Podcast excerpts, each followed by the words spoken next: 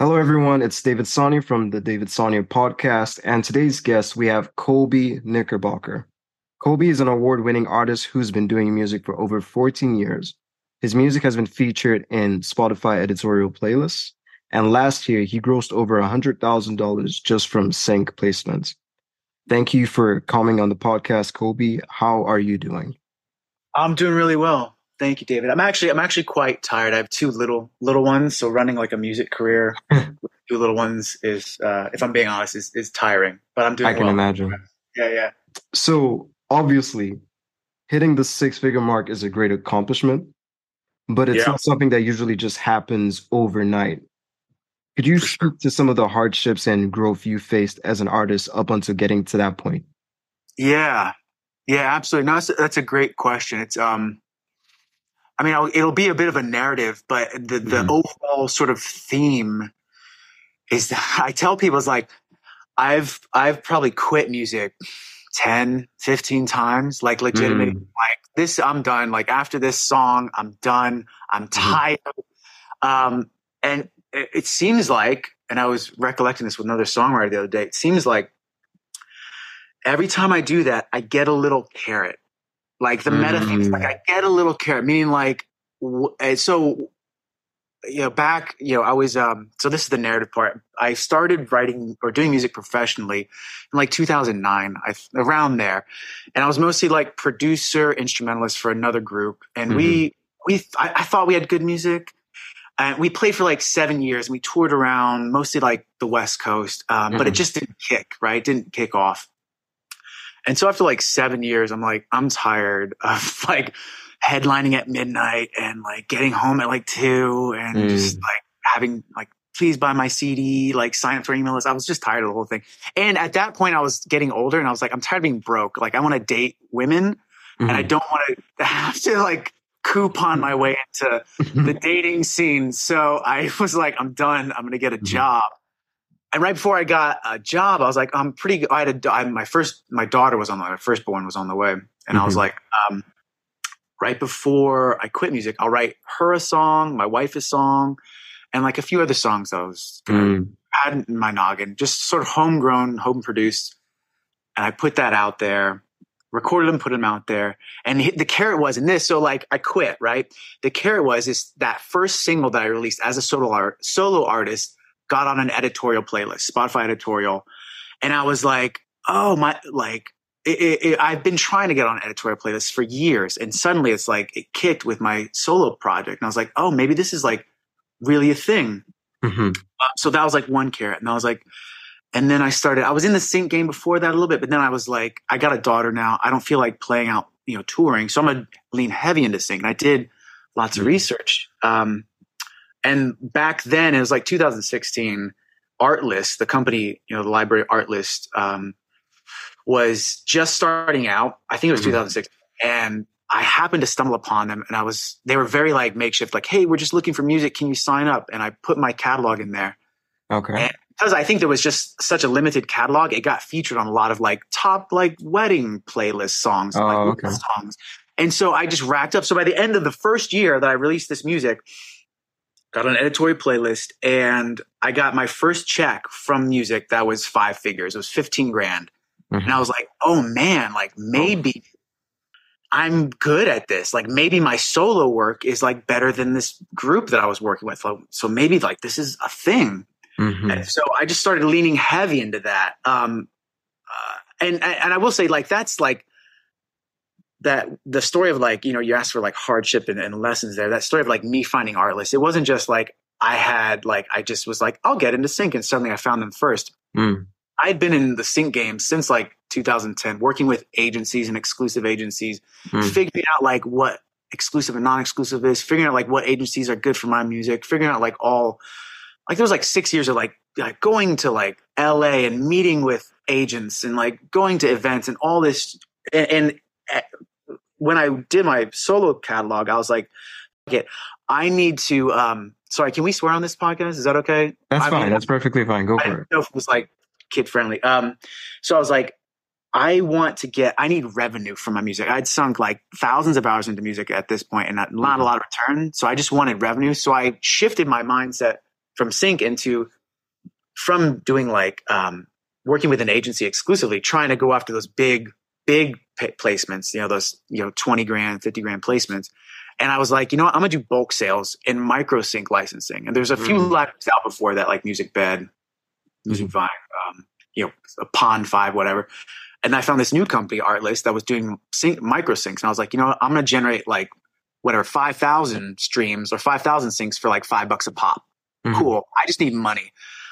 So it was that, like, it was a long, you know, journey into sync that led me to that first big check of like, you know, just learning and lessons and whatnot. And that was like, yeah, that was the carrot that kept me going. And then it gave me fuel and funds to like do another EP for myself, which, you know, I put with a different agency. And so it just kept me going. Yeah. Does that make sense? It does. It does. It does. No, thank you for going so deep into your question. No, it's amazing. That's perfect. Thank you. Actually, to follow up on some of the things that you mentioned, you spoke about, you know, being sometimes maybe being in exclusive situations, then maybe working in non-exclusive situations. Yeah. In my experience, like, I know when I started around like 2016, 2017, I got into supposedly one of like the better exclusive sync libraries. And what library was that, if you don't mind me asking? I prefer not to say it because... Oh, yeah, no, it's fine. It's fine, man.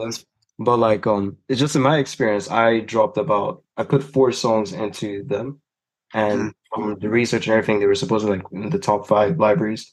And over a year, like having my music in their library, nothing had happened from it.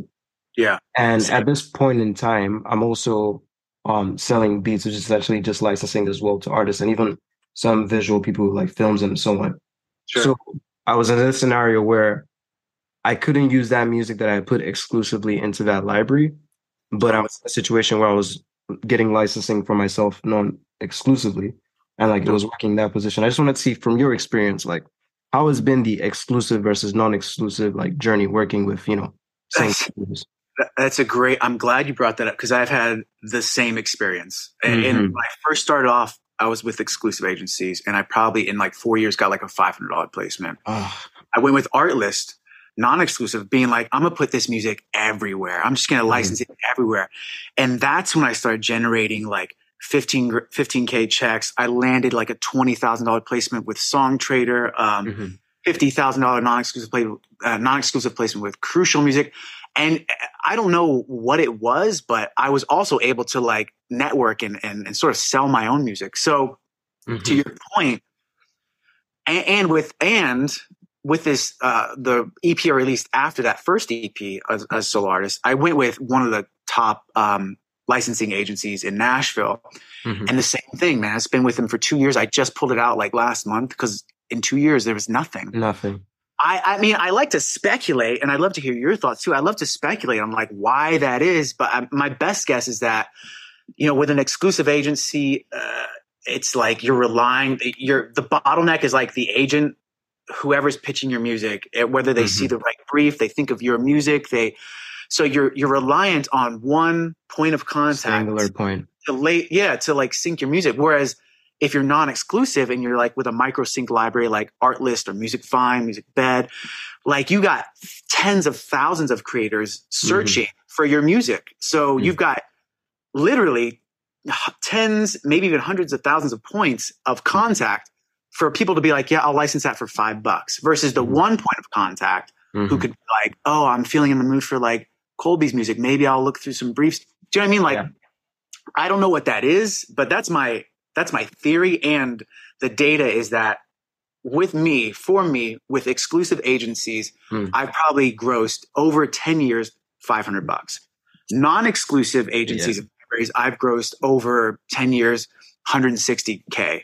And so I just got to go with the data and be like, that's where it is. That, for me, at least, that's where it is. I know. And I also know there's a lot of, like, I have some colleagues who are with like Position Music or Resonate, and they crush it. And I don't know how they do. I don't know what the formula is, but they crush it, and they're doing so. It can work, but I just don't have the data to back that up for me personally. Yeah. I don't know why, but that's a great question. Yeah, I think because you did ask a little from my side, like because again, like it could potentially work for some people, maybe more in an outlier situation. It could potentially work, but based on just like, you know, simple business fundamentals, what you're essentially doing is diversification. Yeah, exactly. Essentially, you're putting yourself in multiple positions where you're presented opportunities to come from multiple places. Totally. If this place isn't working out now, another place can be working. If that place stops working, another place can be working. And the more and more you put yourself out into various different scenarios, the more you're protecting yourself from singular risk, idiosyncratic risk of one singular location not doing what you need.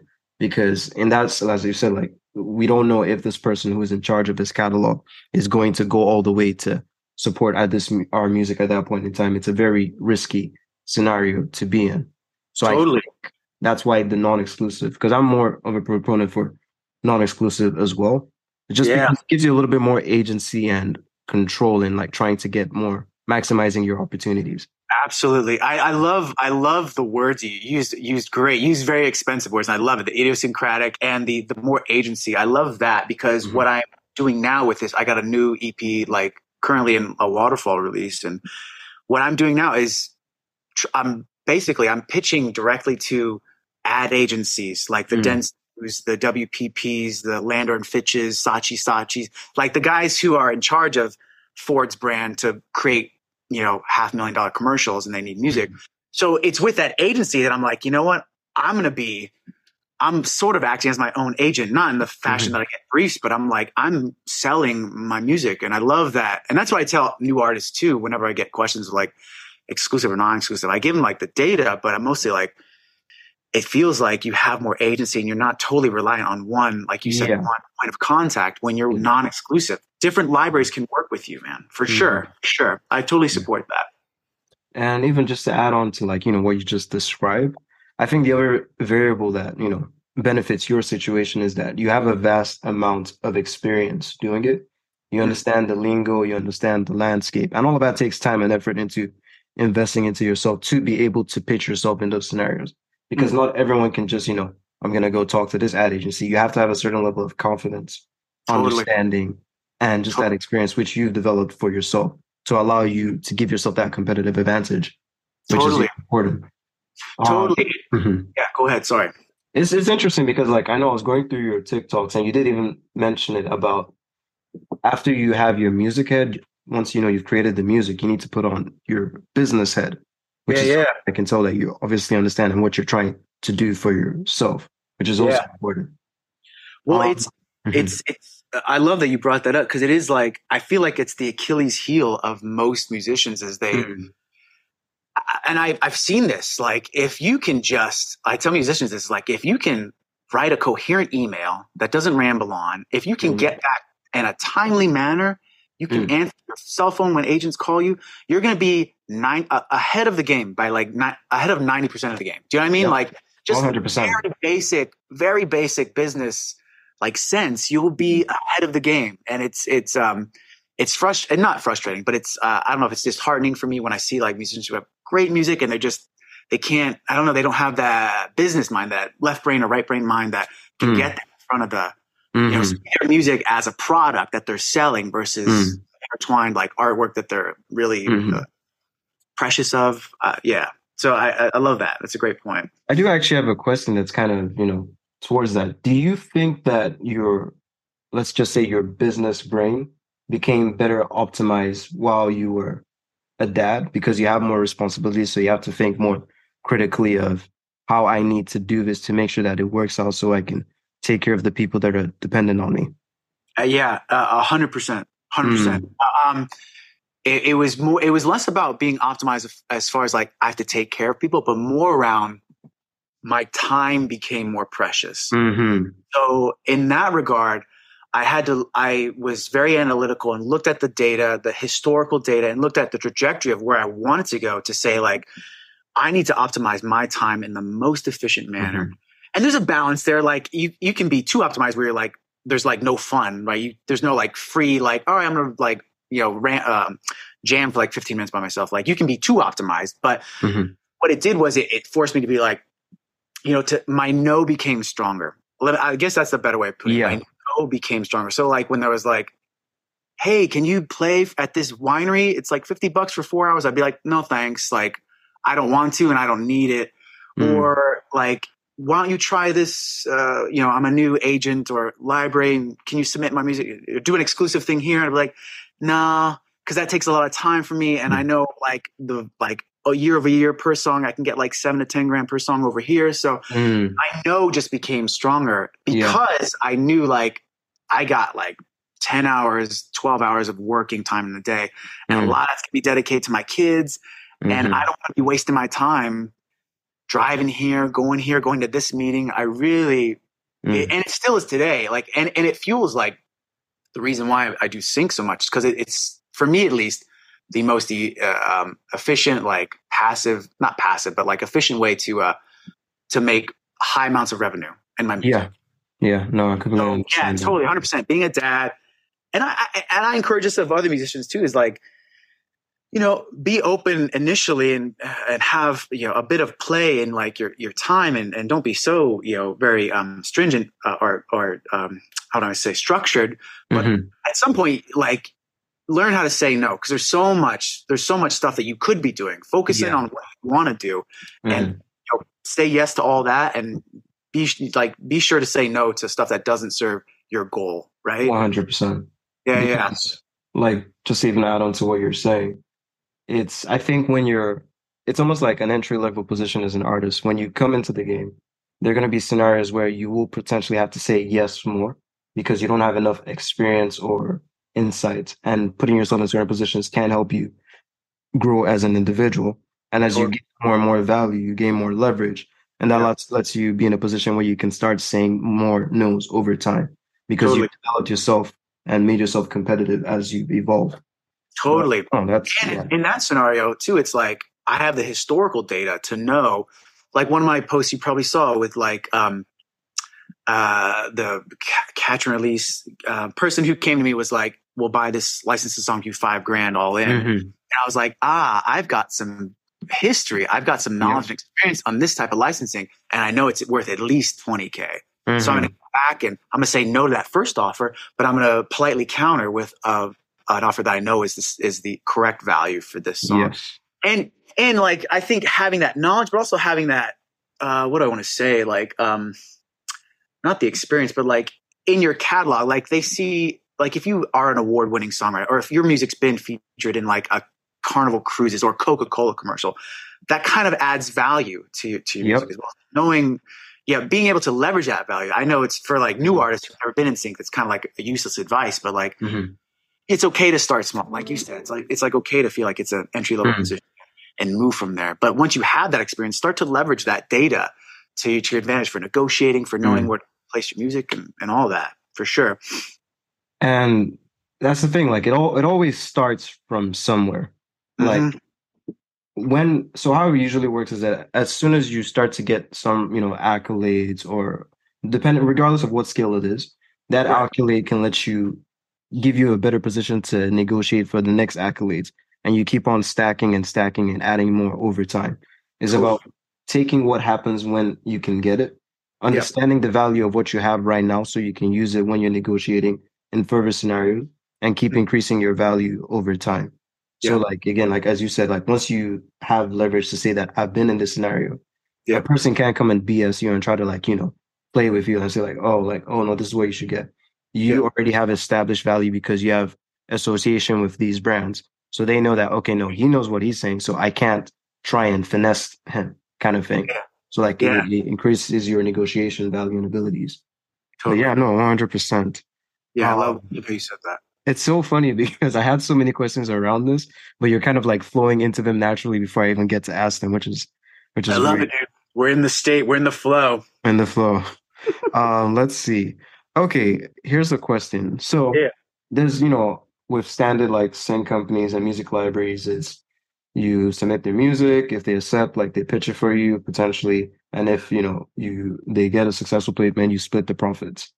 In libraries that use a subscription model, how is that business structure broken down? How do you compensate artists in that scenario? Yeah, it's generally with, I'll use Artlist as an example. And I think actually these other models like Music Vine, Music Bed have all started this subscription-based model. I think Artlist sort of pioneered it. And it's basically how they do it. I think it's actually in the terms of the contract. It's like 60% of their gross revenue for the year within Artlist. I think it's 60%. I mean, don't quote me on the numbers, but something like a large chunk of their gross revenue is allocated to artist payouts.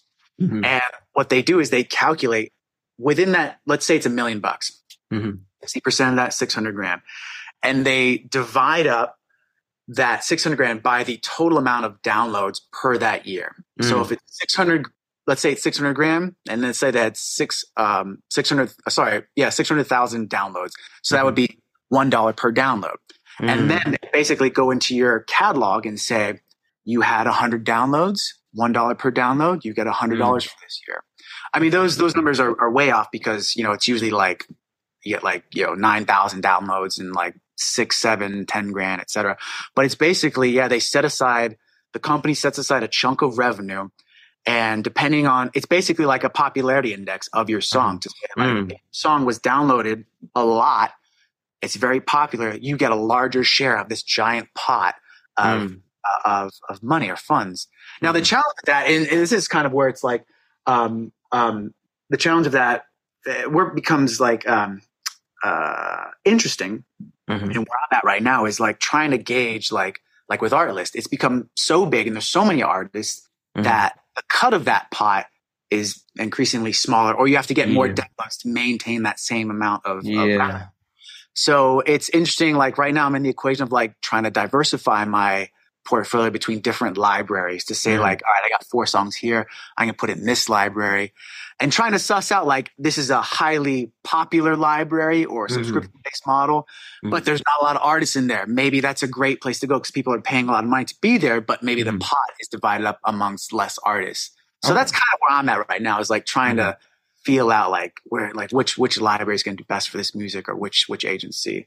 But yeah, that's generally how it works. I would be surprised if those other subscription models had a different model. And with like Artlist, for example, does your catalog have to be exclusive with them, or do they represent you non-exclusively? No, that's a great question. So Artlist is kind of in a little bit of a backtrack on that. Artlist feels like it's got this like not bad boy reputation in the sync world, but like some libraries like specifically do not like your music to be an Artlist and in their catalog. Yeah, I've had a few libraries say this directly and explicitly, and the reason is that I think because Artlist came to the game first and sort of undercut everybody. Yeah, basically like, you know what? It's not going to be $60 a download. It's going to be a subscription-based $200 a year. You get unlimited downloads. Take that. And so with Artlist, so to answer your question, with Artlist is very much open, non-exclusive, wherever you want to go. And I think they might be changing that a little bit. I know they have like some custom licensing, like you can create some exclusive tracks, and maybe they're changing that a little bit. But Artlist is sort of like the behemoth at like the foundation of the sync library, whereas some of these other libraries, they'll want like more than half of your catalog to not be an Artlist if you're going to be with them, or but they're not non-exclusive. They just don't want it specifically in Artlist. Because of the and I will say this about Artlist, it's got that reputation. And I've always told my other songwriter friends about this. I almost want to like, I roll my eyes at these other libraries. And the reason is not to throw shade on them, but the previous to Artlist, a musician trying to get revenue from sync, it was a very exclusive club.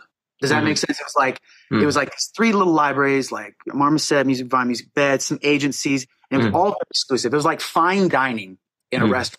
You had like hundreds of musicians outside this like double pane glass tapping and being like, can I get some steak? Like, I'm really hungry.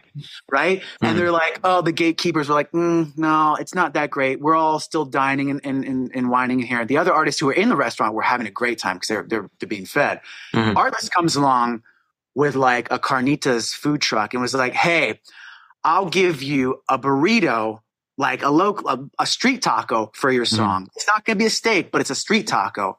And they fed thousands of artists, right? In this metaphor. And so I look at these other artists who are like, they're all like butthurt about Artlist coming along. And I go like tough, like, I don't care. Cause I made a lot of revenue and it kept me going. Artlist kept me going. So I don't have a lot of sympathy for these other, artists who are in these other, in this exclusive club in these libraries who are like, oh, but Artlist ruined the game. It's like, they didn't ruin the game. They ruined the game for you. They gave tens of thousands of other artists an actual viable, like, source of revenue. And that is a good thing in my book. Right.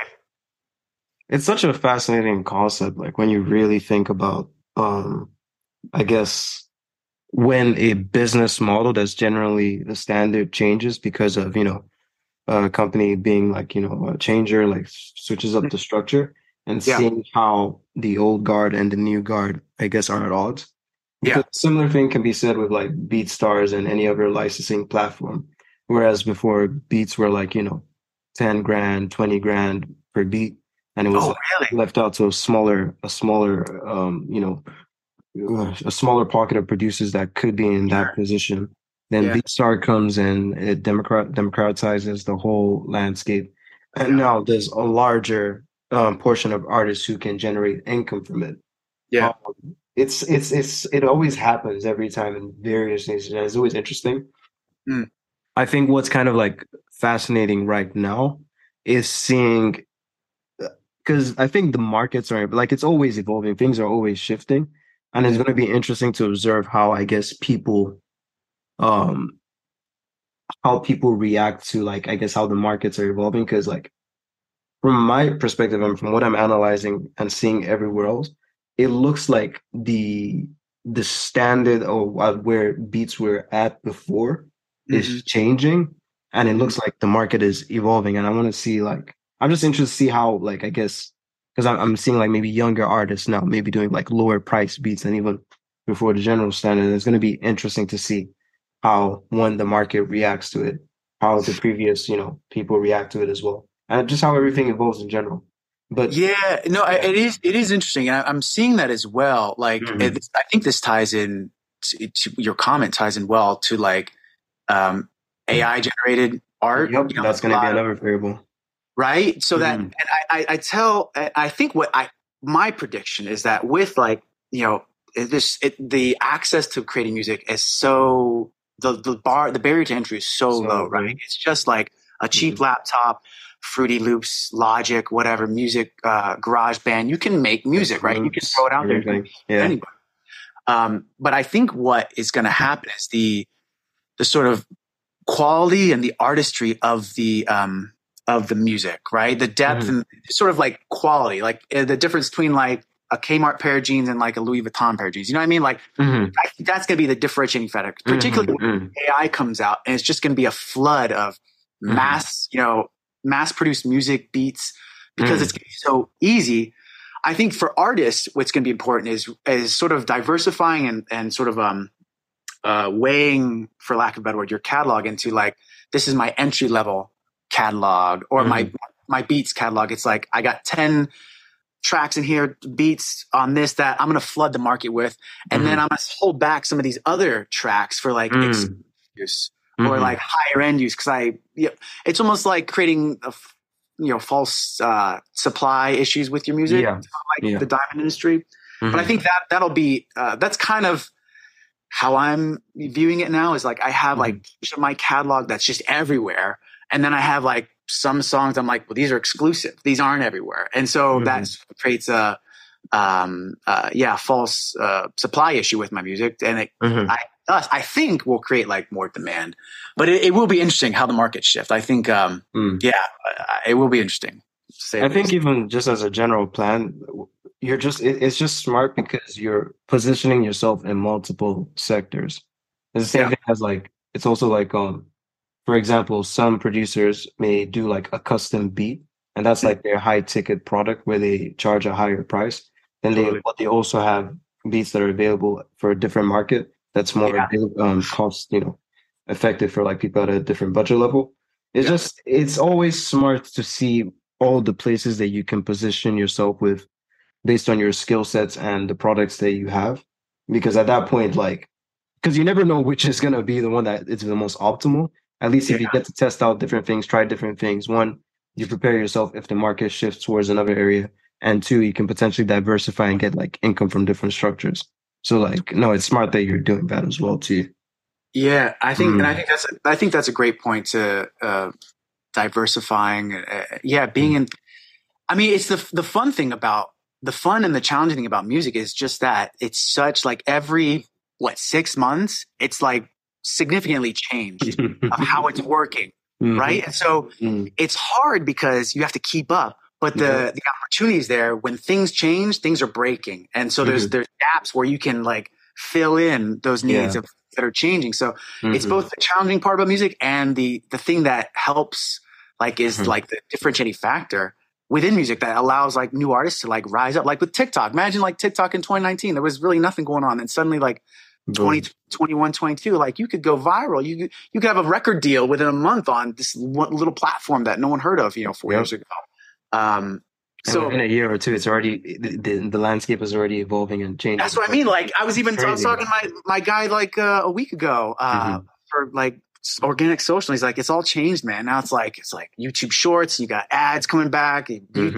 TikTok is like viral down, like long former content. It's always shifting, so it's challenging. But that means like you can always stay ahead of the game. You can always there's always to be like, I'm gonna nudge in on this change. I'm gonna get in on this change.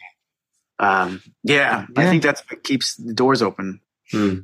I think that's why, and I know it's not something that every musician wants to hear, but realistically, when you have a good idea of business and how things work, you can sometimes predict where things are going before they even happen, kind of thing, which lets you be in a position to take advantage of the situations that can potentially come to you.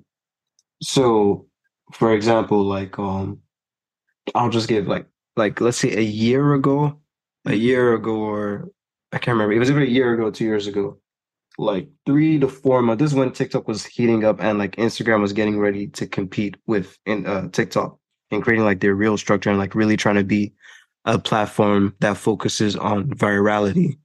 Yeah. So I remember like I wrote like a post talking about like, you know, that this transition was coming and just, you know, take advantage of it when it happens, because when you also have experience, you also know that these things don't last, these moments of virality. Like there's always a period where a platform or something is going to give you like, you know, so much growth, then it starts to level off once they've gotten what they want out of it. So like I remember at that time I was like just trying to advise as much people to like take advantage of this while it's there, because it's not always going to be there, and you kind of almost have to wait for the next cycle of virality. Totally. I think that's probably one of the more valuable pieces of advice in the music industry, specifically with organic social media, paid ads, etc. I mean, I'm kicking myself because in 2019 I was like, I don't want to be like I was like every musician be like, I don't want to be on another thing, on TikTok and another thing, and I'm kicking myself now. But the same thing can be said for like sync licensing in regards to, and what I mentioned before is like when I got in with Artlist, I think I was one of the first 100 artists on the platform. And that allowed me to ride the wave of Artlist growth. And now they're like the biggest library, I think, or they have the biggest platform in the industry. So to your point is like to other artists, when you see like something, and I'd love to get your opinion on like what you see changing, but like when you see something changing, try to get in on it at least a little bit and try to, you know, shift your strategy and thought and try to be dynamic around it. Cause it can like Artlist, like it's probably, I think it's harder to get into Artlist now. You're not getting as much revenue because there's a lot more artists on there, but like years ago, like it was good. Like the getting was good. And now it's like, not so much anymore. You got to look for what's the new thing going on. It's tough. I will say, I think some general things that are always good to have is rather than depending on virality, you want to focus on, like, I think three things that are really good that are helpful is one, having a decent understanding of ads, because at that point, you're not necessarily focusing on trying to have this blow up moment. It's more so if you have a certain budget, if you have the right piece of content to market, you can kind of predict how much, like, let's just say followers or engagements you're going to get. And at that point, you've set up a foundation for having a predictable business. Yeah. So like, that's the first thing. The second thing is also to try and, rather than having quantitative growth, try and have qualitative growth. How much can you build the relationship and value with the people that come into your universe, your ecosystem, focusing on those individual interactions, individual comments. All of those scenarios are like what builds the value with each individual person that, you know, taps into your brand.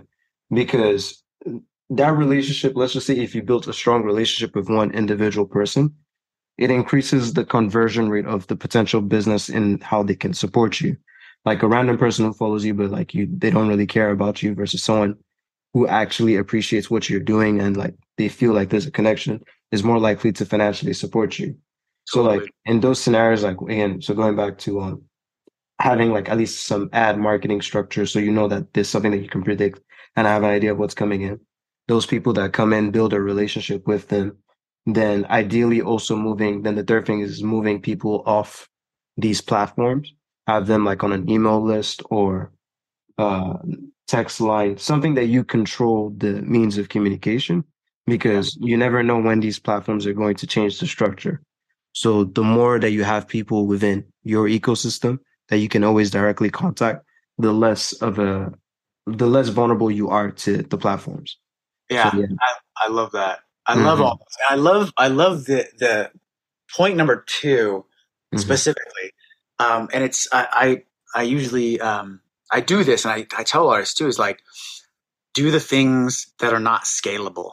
And to me, I think you get this is like, when someone follows you, reach out to them. Hey, thanks for the follow. I love that you're following, you know, here's my latest single. Or when they comment, hey, thanks for the comment. Love, like, be engage with them. They see that, because the bigger artists that they follow, I don't know if they ain't got time for it or if it's just too many people messaging them, but like, you're not going to get a message back from, you know, Dre or Miley Cyrus or whatever, but they can form that relationship with you and feel like they're part of your universe. So I love just forming those relationships, and it's such an easy way. Like if they came from your ad, like you've got them in your universe, your work is working. So make them feel like they're worth, they're valuable to you. Yeah. Which is I think what it comes down to. Like it starts with having the mentality of appreciating the people who appreciate you.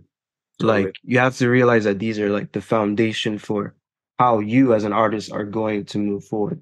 It's not just simply what can I get out of them, is what can I create that is beneficial for everyone that's coming into this ecosystem.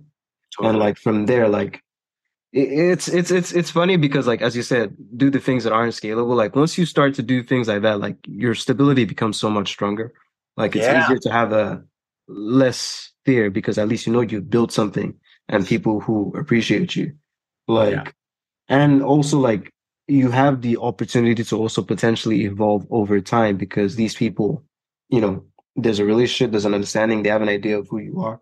You may go in a different direction over time. There's so many things that you can evolve, but because you've established a relationship with them, they're more willing and open to potentially see you evolve and stick with you. So like, that's part of the process of building a community, as people always say. It's not just getting followers, it's building an actual community. Totally. And like, I mean, I'm sure you've seen this. I've seen people with 100,000 followers, but they couldn't get someone to the show or buy merch, right? Because they got the followers, but they don't have that fan base, that loyal fan, which I think is like you said, it's critical for musicians' growth and for stability and different sources of revenue, all of it, 100%. No, 100%. Just to pivot a little, actually, no, let's stick with sync for a second.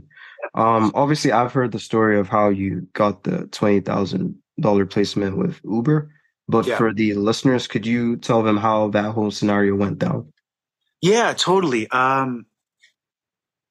It was, so there was a song that I had, I have still there. It's called The Wedding Song. And, I didn't know it at the time. I wasn't trying to be fancy, but I just called it The Wedding Song because I wrote it for my wife on our wedding. So it's just like The Wedding Song.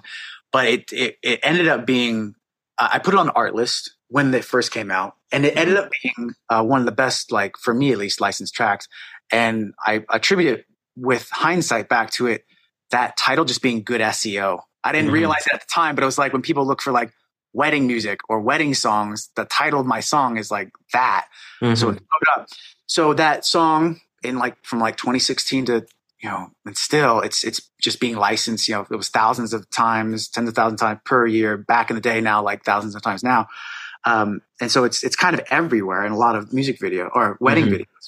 Wedding videographers use it. And in one of those videos, a dude, in one of the videos that used one of my songs, a dude used Uber. I think, I forget why, like to get to his wedding or something, but in the little video, my song was playing and Uber's in the, you know, Uber's like there's an Uber car, or maybe it was in the post. So my guess is, and this is where I'm not sure.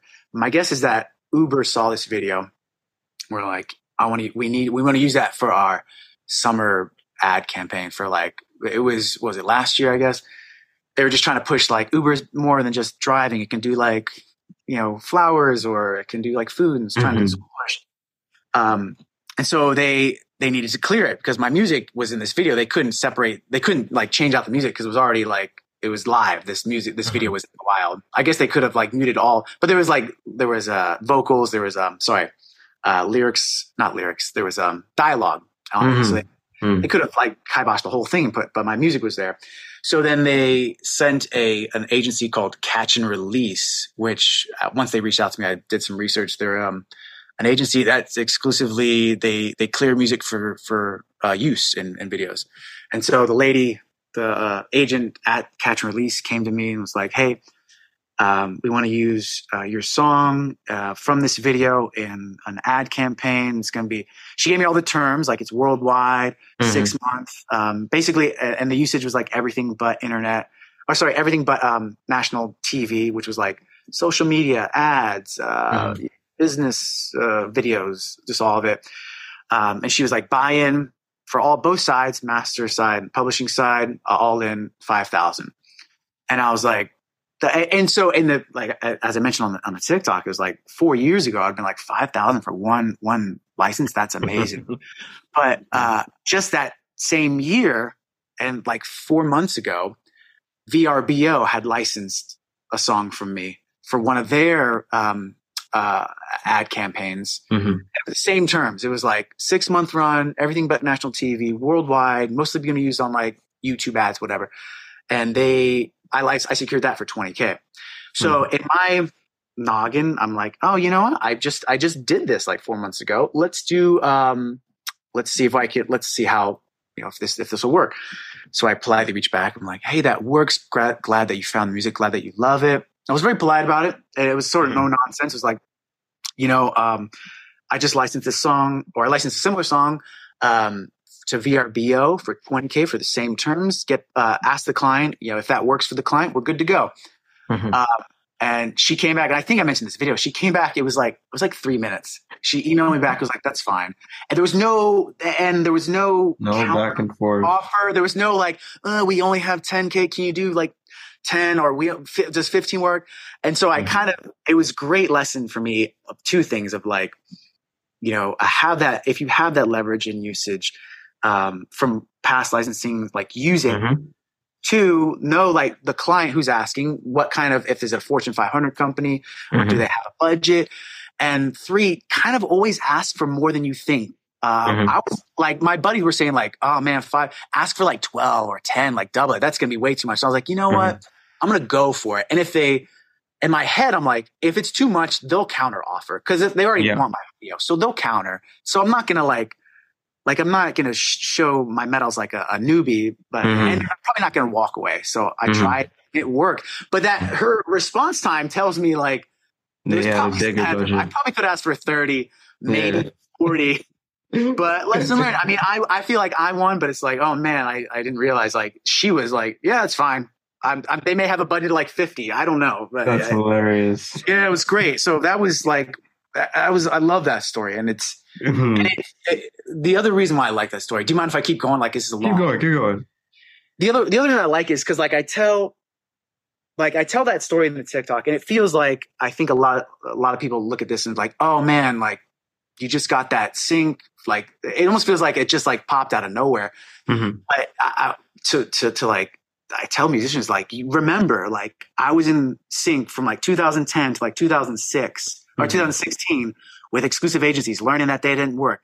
I went with Artlist in 2016, like to like diversify. I was in Artlist, and then from Artlist, they found this video. So this is like, you know, 13 years of work of me trying to figure out the industry, the game, to land this 20K placement. So it didn't just pop out of nowhere. Like this is, there's a lot of like pivots and moves and legwork that got me. A lot of sweat equity, just a lot of like learning, and not to say that it can't happen. I'm sure it could happen to someone like, you know, fresh out of the gate, but, it wasn't for me. It was a lot of learning and a lot of knowing where to put my music and all that. Like I completely understand where you're coming from, because it's, I think some people don't understand what it takes one, like, you know, to have that amount of time that's invested so you can even be in the position to even counter and have like, you know, understanding of it. And also the fact that you put yourself in another location where you increase by putting yourself, let's just say an Artlist, and your music was being synced multiple times. You've increased the variable of more visibility by each individual sync as it happened. And it just so happened that Uber had seen one of the companies of one of the videography of a wedding that used them, and that led to that as well. There's multiple things that have happened that's led up to this one singular moment, and that's based on you putting things out consistently, you positioning yourself, testing things, trying things out, risking, understanding what it is you're doing, trying to be business savvy. It's not just it just happened. Totally led up to that. Totally, and it comes back to, it's reminding me of like the very first question we had about like exclusive versus non-exclusive, and it's reminding me, like, I'm still a relatively new artist. Like I make a lot of revenue in sync, but like in the artist field, like as far as like listeners and streams, I'm very fresh. And so it's almost like, it reminds me of like, as a new artist, it's probably more beneficial to go non-exclusive because you get that visibility. Like when I started syncing with Artlist, my streams went up as well. Like it was basically like I was being paid to be marketed, because all my music was in these wedding videos where people would message me. They would DM me like, I just heard your music in this YouTube video over here, or this like little commercial here, or this film, or this wedding. And I gained a lot of fans through that mass visibility. Plus I was making money from it. So like, I think it's another sort of variable for new artists is like, if you're new, like try to just get your music in as many places as possible, because that visibility builds on itself, you know? No, 100%. 100%. Yeah. How did it feel getting those messages, like people sharing their special moments around how you decided that? It's great. I love it. I love it's those I mentioned before. It's like those carrots throughout my music career. I've gotten a few, and I think I've saved a few of them, where I get emails of like, I was in a hard place. I listened. I heard your music, and it brought tears. It changed me forever. And for me, when I get those, it's so encouraging for me, because at least I tell my wife, because it's a lot of work. Like, you know, music, it's music. It's a lot of late hours. It's a lot of work. And I say like, honey, I can't explain this because she's not a musician, but I'm like, it's like the closest thing to like real world magic that I know of. Let's check this out. I can have a feeling. I can write down a chord progression with some lyrics. I put on Spotify, and someone in Japan later hears that, and I can affect their biophysiology. Like I can affect their mood. Yep. I don't know what other thing, like cinema can do that. Like, but for me, it's like, that's the coolest thing ever. And so when I get those messages, it's like, it's very encouraging. It is. It's very encouraging. I'm sure you've gotten that too with like, I see on your Instagram where people are like, you really helped me out. Like it's just, it's a good feeling to know, like, that you're valued. Someone else looks at your art and your work and goes, this has value. And that's kind of cool. You know, it's a cool feeling. It's such an important thing to really also reflect and think about and be grateful for. Yeah. Because like, I've experienced that from the music side and also from the education side with the business side. And like, it goes back to what you're saying, the things that aren't scalable per se, because rather than focusing on the total number, you're reflecting on the value that you added to that one individual person. how you essentially, depending on how they took the song or whatever, like it affected their life in some way in the direction in which they're going. So it's, I get what you mean when you say it feels like magical, like you're doing something, it has meaning. You're having an amazing impact. I think that's it's that what you just said. And I'm glad you said it, because it's that I have to remind myself when it's like what was it? Oh, 2 days ago, I was reaching out to an agent or a library, and they're like, we're not going to use your music right now. And I was so bummed, because I was like, I really wanted this library to use my music, and I was just feeling down. I was like, this sucks, man. I put so much time and energy and money into these songs, and they don't want to use it. And you reminding me now that it's like when we can affect like the non-revenue, the non-business side, just the art, when it affects humanity, it's such a good feeling, because it is, you can affect the person. And for me, like that knock-on effect of what you had on their life can trickle down. Like if you, uplifted an auntie's mood for the day. Maybe she was teaching her kids and uplifted their kids. And then like, do you know what I mean? Like it has just such a beautiful effect that is exponential, that your music can impact the world for good. And that to me is like one of the reasons why I got into music. I was like, I want to do something good with my life. 100%. I love making money from it too. Like no lie. Yeah. Like I love it. It's mostly because I love doing it, and I love doing it because it's a good feeling for me. 100%. I think if you can just sit down and think about those moments, those will always be your anchor during the rough periods of music. Cause there's always going to be rough periods. There's always going to be tough parts.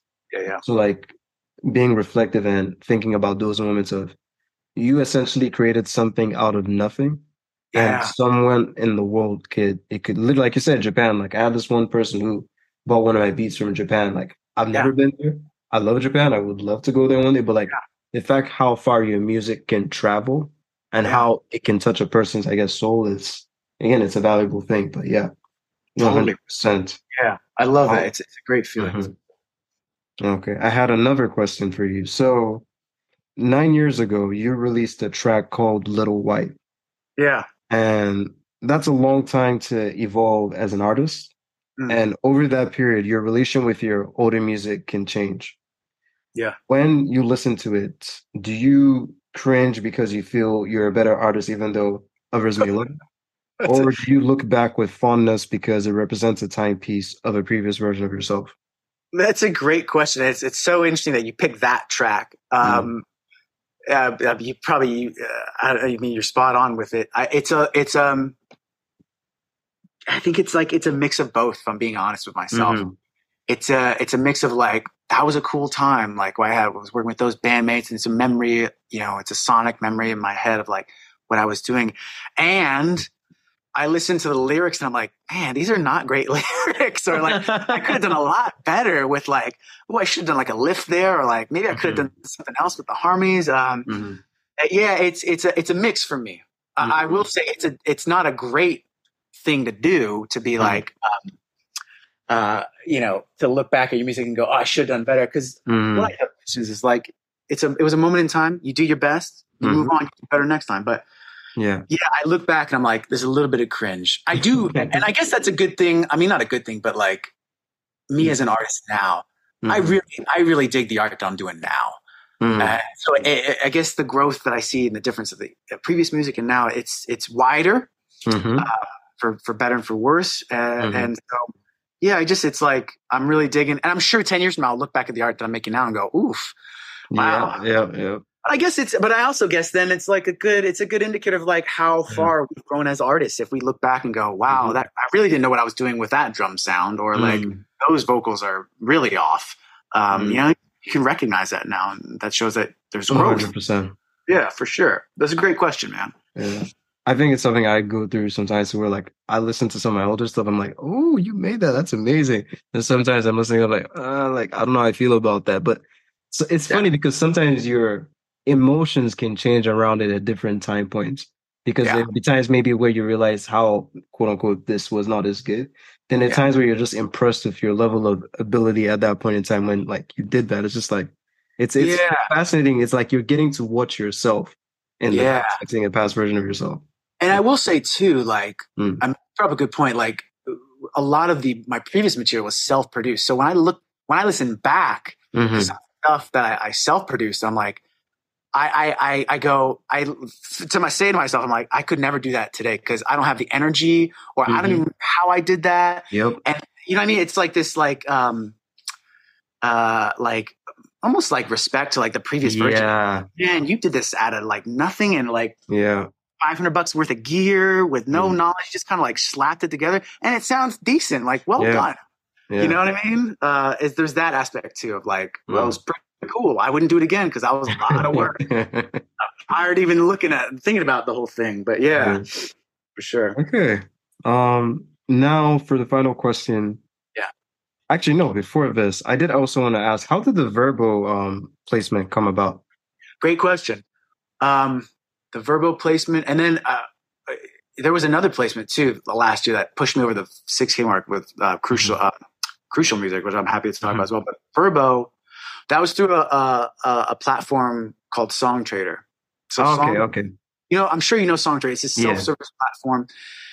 I was in there as like one of the first, like when I was first getting into sync, I was like looking up like best places to put your music, and Songtradr was one of those things. So I just threw it up there.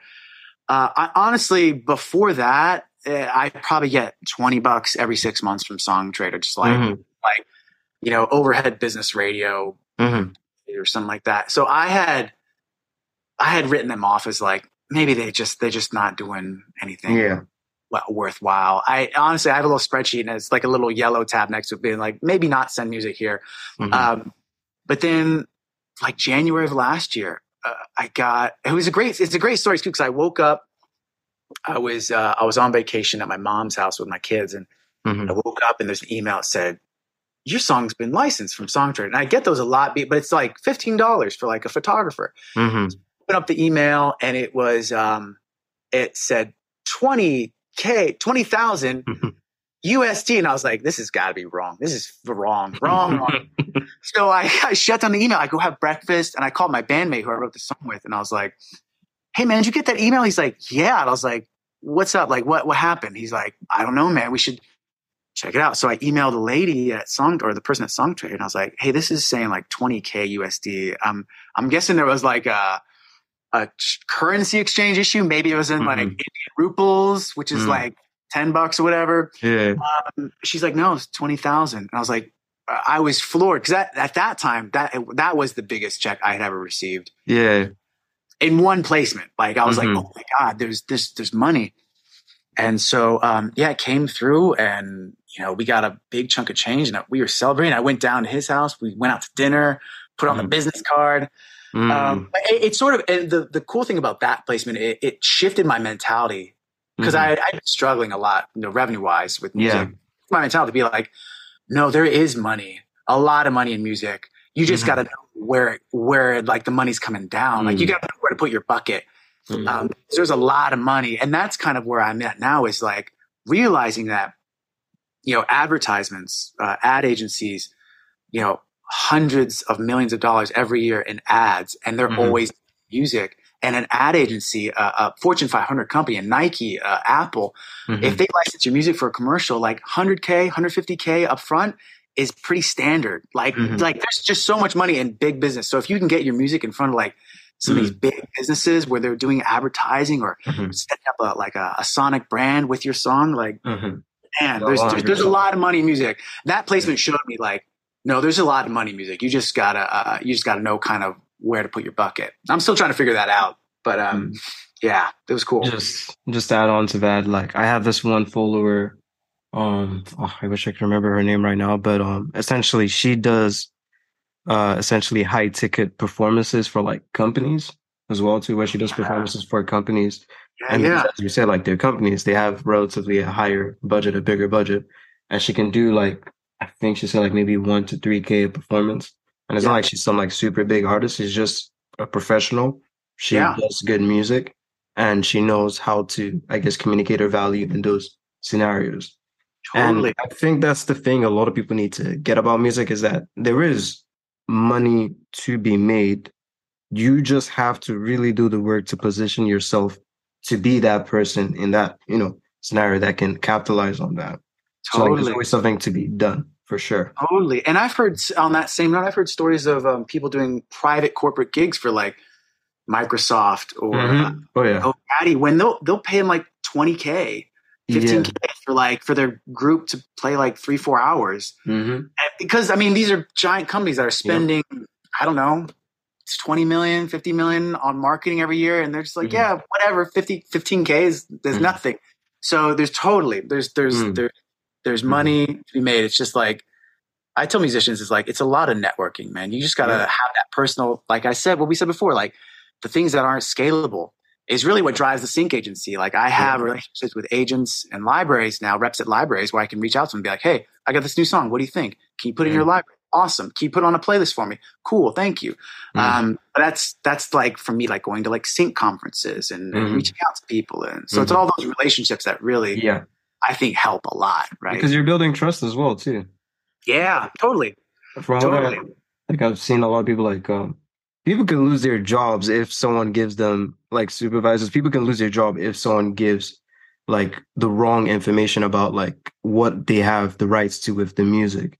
Like I've seen like stories of agents that like, and people just like, oh, like you said you had the rights to this, but you didn't, and now I'm getting like sued by this other people because of that.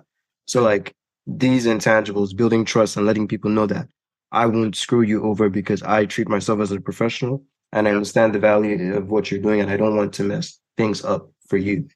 So that's like, it. Yeah, I've spoken to that. In addition to like, there's like responding to business emails in a timely manner, like that whole. It's showing 100%. It's showing that the agents, the libraries, the agencies, that you are a reliable service that they rely on, right? That they can reach out to you in a crunch and be like, I need this licensed. I need a song like this licensed within the next 20 minutes. Because sometimes it happens as quick as that. With like, I got to get back to the client by the end of the hour. Yeah. Are you cleared to use this? Can you use this? Can you send me something? And if you can do that, they're like, oh, you know, David, reach out to him because he's got his act together.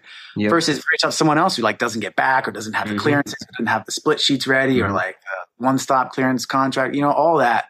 Totally. It's building, it's totally building that trust to know that your music, your agent, or your, you know, your label, essentially, like your individual label as a musician is you can be relied upon to deliver time, a good product that's cleared for use. Like, boom, totally, 100%. Yeah. All right. Now for the final question, as I already mentioned, you are also a dad and a husband. Yeah. How do you balance your music with your other responsibilities? That's a great question, man. It's a great question. It's a great question. And to be honest, I'm working. It's a work in progress for me to do that. I guess, and it's a great. I'm glad you asked it because you know, ultimately, my kids and my wife come first. Mm-hmm. Like my wife knows I love music, but if my kids like having a meltdown or if they haven't been fed dinner. My wife needs my support. I put my music on hold, and that's just me. I'm not saying that's right for everyone else, but it's they come first. I'm lucky enough to have I have a 9-to-5 job to like support, you know, just my bills and everything. I'm lucky enough to have a day job and a wife that is flexible enough to allow that to allow me to do music when I need to. So like tangibly what that looks like is like, hey, hon, I got like a songwriting retreat or like a conference in LA next weekend. Would you mind if I went? She's totally supportive. But that's, you know, part of my job in that is like, I'm going to do the grocery shopping. I'm going to get like some meals prep for you. I'm going to make sure you are supported when I'm gone. So that it's basically not like, my whole intention around this, and I've told my wife this, is like, I want you to think about my music and I want you to get a good feeling. And what that means for me is like, when I go do music, you're supported. When I get sync revenue, so whenever I get a revenue piece, I set aside like 10%, 15% for family stuff. So I take my kids and her on vacation. I got her like this last year, I got her a nice, like I redid her engagement ring because she really wanted like it redone. Like I treat her because she's part of that support system that allowed me to do what I've done and give me time to do this. So Yeah, that's part of my equation is like, I want her, when she thinks about my music, she goes, yeah, that's, yeah, go there and make some extra cash. Or yes, I feel supported. Go have fun because it's not like this giant drain on the family. Yeah, that's good. So that's like the tangibles. Like as far as artistically, I tell my friends this, like who are new dads, who are musicians, who are like, I think the standard is like, oh, I just became a dad. My fun and my creativity are going to end, right? Mm-hmm. I think that's the idea most new dads have is if they're musicians, they're like, it's like no more touring and I won't be able to write music. And what I tell them is that like, man, that's a way to go. Like you can think that. In my experience though, when I have kids, like the depth of my artistry is so much richer because I have a relationship. Like I don't have to try very hard to reach out to as a songwriter for new material. Kids every day, they have something that they bring to me and it's so deep. Like my feelings for them, my feelings for my family, my wife are just so deep that it's like the material, like the ability to write is so easy now because I have kids. Like all material, I don't know what I would do if I didn't have my kids, like as far as material, like I'd be writing about like, I don't know, going to the beach and surfing or something. I have no idea. But like, it's a gift if you choose to have it as a musician. Like your kids can be a gift. They'll strengthen your no, right? So you just say like, no, I want to spend time with my kids. No thanks to that. No thanks to that. They fuel your artistry with the what they show you, how they live life, like the depth of the emotion that they bring to you. And they'll make you, I think, a better artist because you'll be just more dedicated to the craft because you have limited time and you've got this well of emotion right at your fingertips. Did I answer your question? It did. No, that was a great answer. Yeah. I never asked you, do you have kids? Are you married? No, I don't have kids. Yeah, no. Yeah. But it's still a good question to ask. I'm not in a position where I'm a father of a husband, but I do think it's a good question to ask for people, especially for younger people, like how to, one, potentially see yourself down the line if you do end up in that position. Yeah. Because we all get older. Maybe that's something we may want to do at some point in time. Yeah. And also just having someone speak candidly on that experience doing it, because again, that could be a configuration in someone else's life. So I thought it'd be a good question to get that perspective. I'm sorry. It's a great question too. And I think the thing that I'm realizing now, when I was single musician, I wanted fame and tons of streams and headlining acts and, you know, stadiums, auditoriums filled. Now as a dad musician, I'm totally happy just making music and spending time with my kids. Do you know what I mean? Like my priorities have changed drastically. And I think to some young musicians, they might hear me and say that and go, that'll never be me. But it's like, it's what makes me happy. Right. And my kids make me happy. And I don't care about anything else really. It's like, I don't care if I get a pack of stadium anymore. That'd be cool. But ultimately if it means like, I won't have a relationship with my kids, like it's not worth it to me. My kids make me happy. So my priorities have, like 180 shift. And I think it's just, I think if you have kids and your husband, don't think immediately that your creativity or your musician life is over. It'll definitely reprioritize some things, but you can use it as a gift in your craft and your industry. Honestly, there's so many parents who I think follow my Instagram account and like, I see them constantly always still being at it. Like I can see like you, how that experience is for them. So I believe it for sure. Yeah. But yeah, no, Kolby, thank you so much for coming on the podcast. This was an amazing conversation. Did you have anything you want to shout out or, you know, maybe mention your social media? Oh yeah, that's a great question. And also thank you, David, for having me. I feel honored that this is, you know, we're breaking the ice here with your podcast with me. Truly. I love sending people to your account because you have a wealth of knowledge and totally, yeah, thank you for having me. It was an absolute pleasure. I love talking shop with other musicians. And yeah, Kolby Knickerbocker. You can follow me. It's Kolby Knickerbocker. That's my artist name, Instagram handle, TikTok. I got new music coming out. You know, follow me on TikTok. Probably on Instagram is where I'm most active. But otherwise, it was a pleasure to be here, David. Thanks for having me. Also, and just one thing, let people know, like, you know, the kind of music that you make, maybe for other artists who are in a similar genre. They can. Yeah, great question. Yeah, I'm mostly like Americana, singer-songwriter, soulful folk, indie folk. So it's like acoustically driven stuff, but I think it's very I think I write very passionately, very emotive sort of lyrics. But yeah, so, so like soulful Americana, I'd say. Okay. Good question. All right, Kolby. Again, great conversation.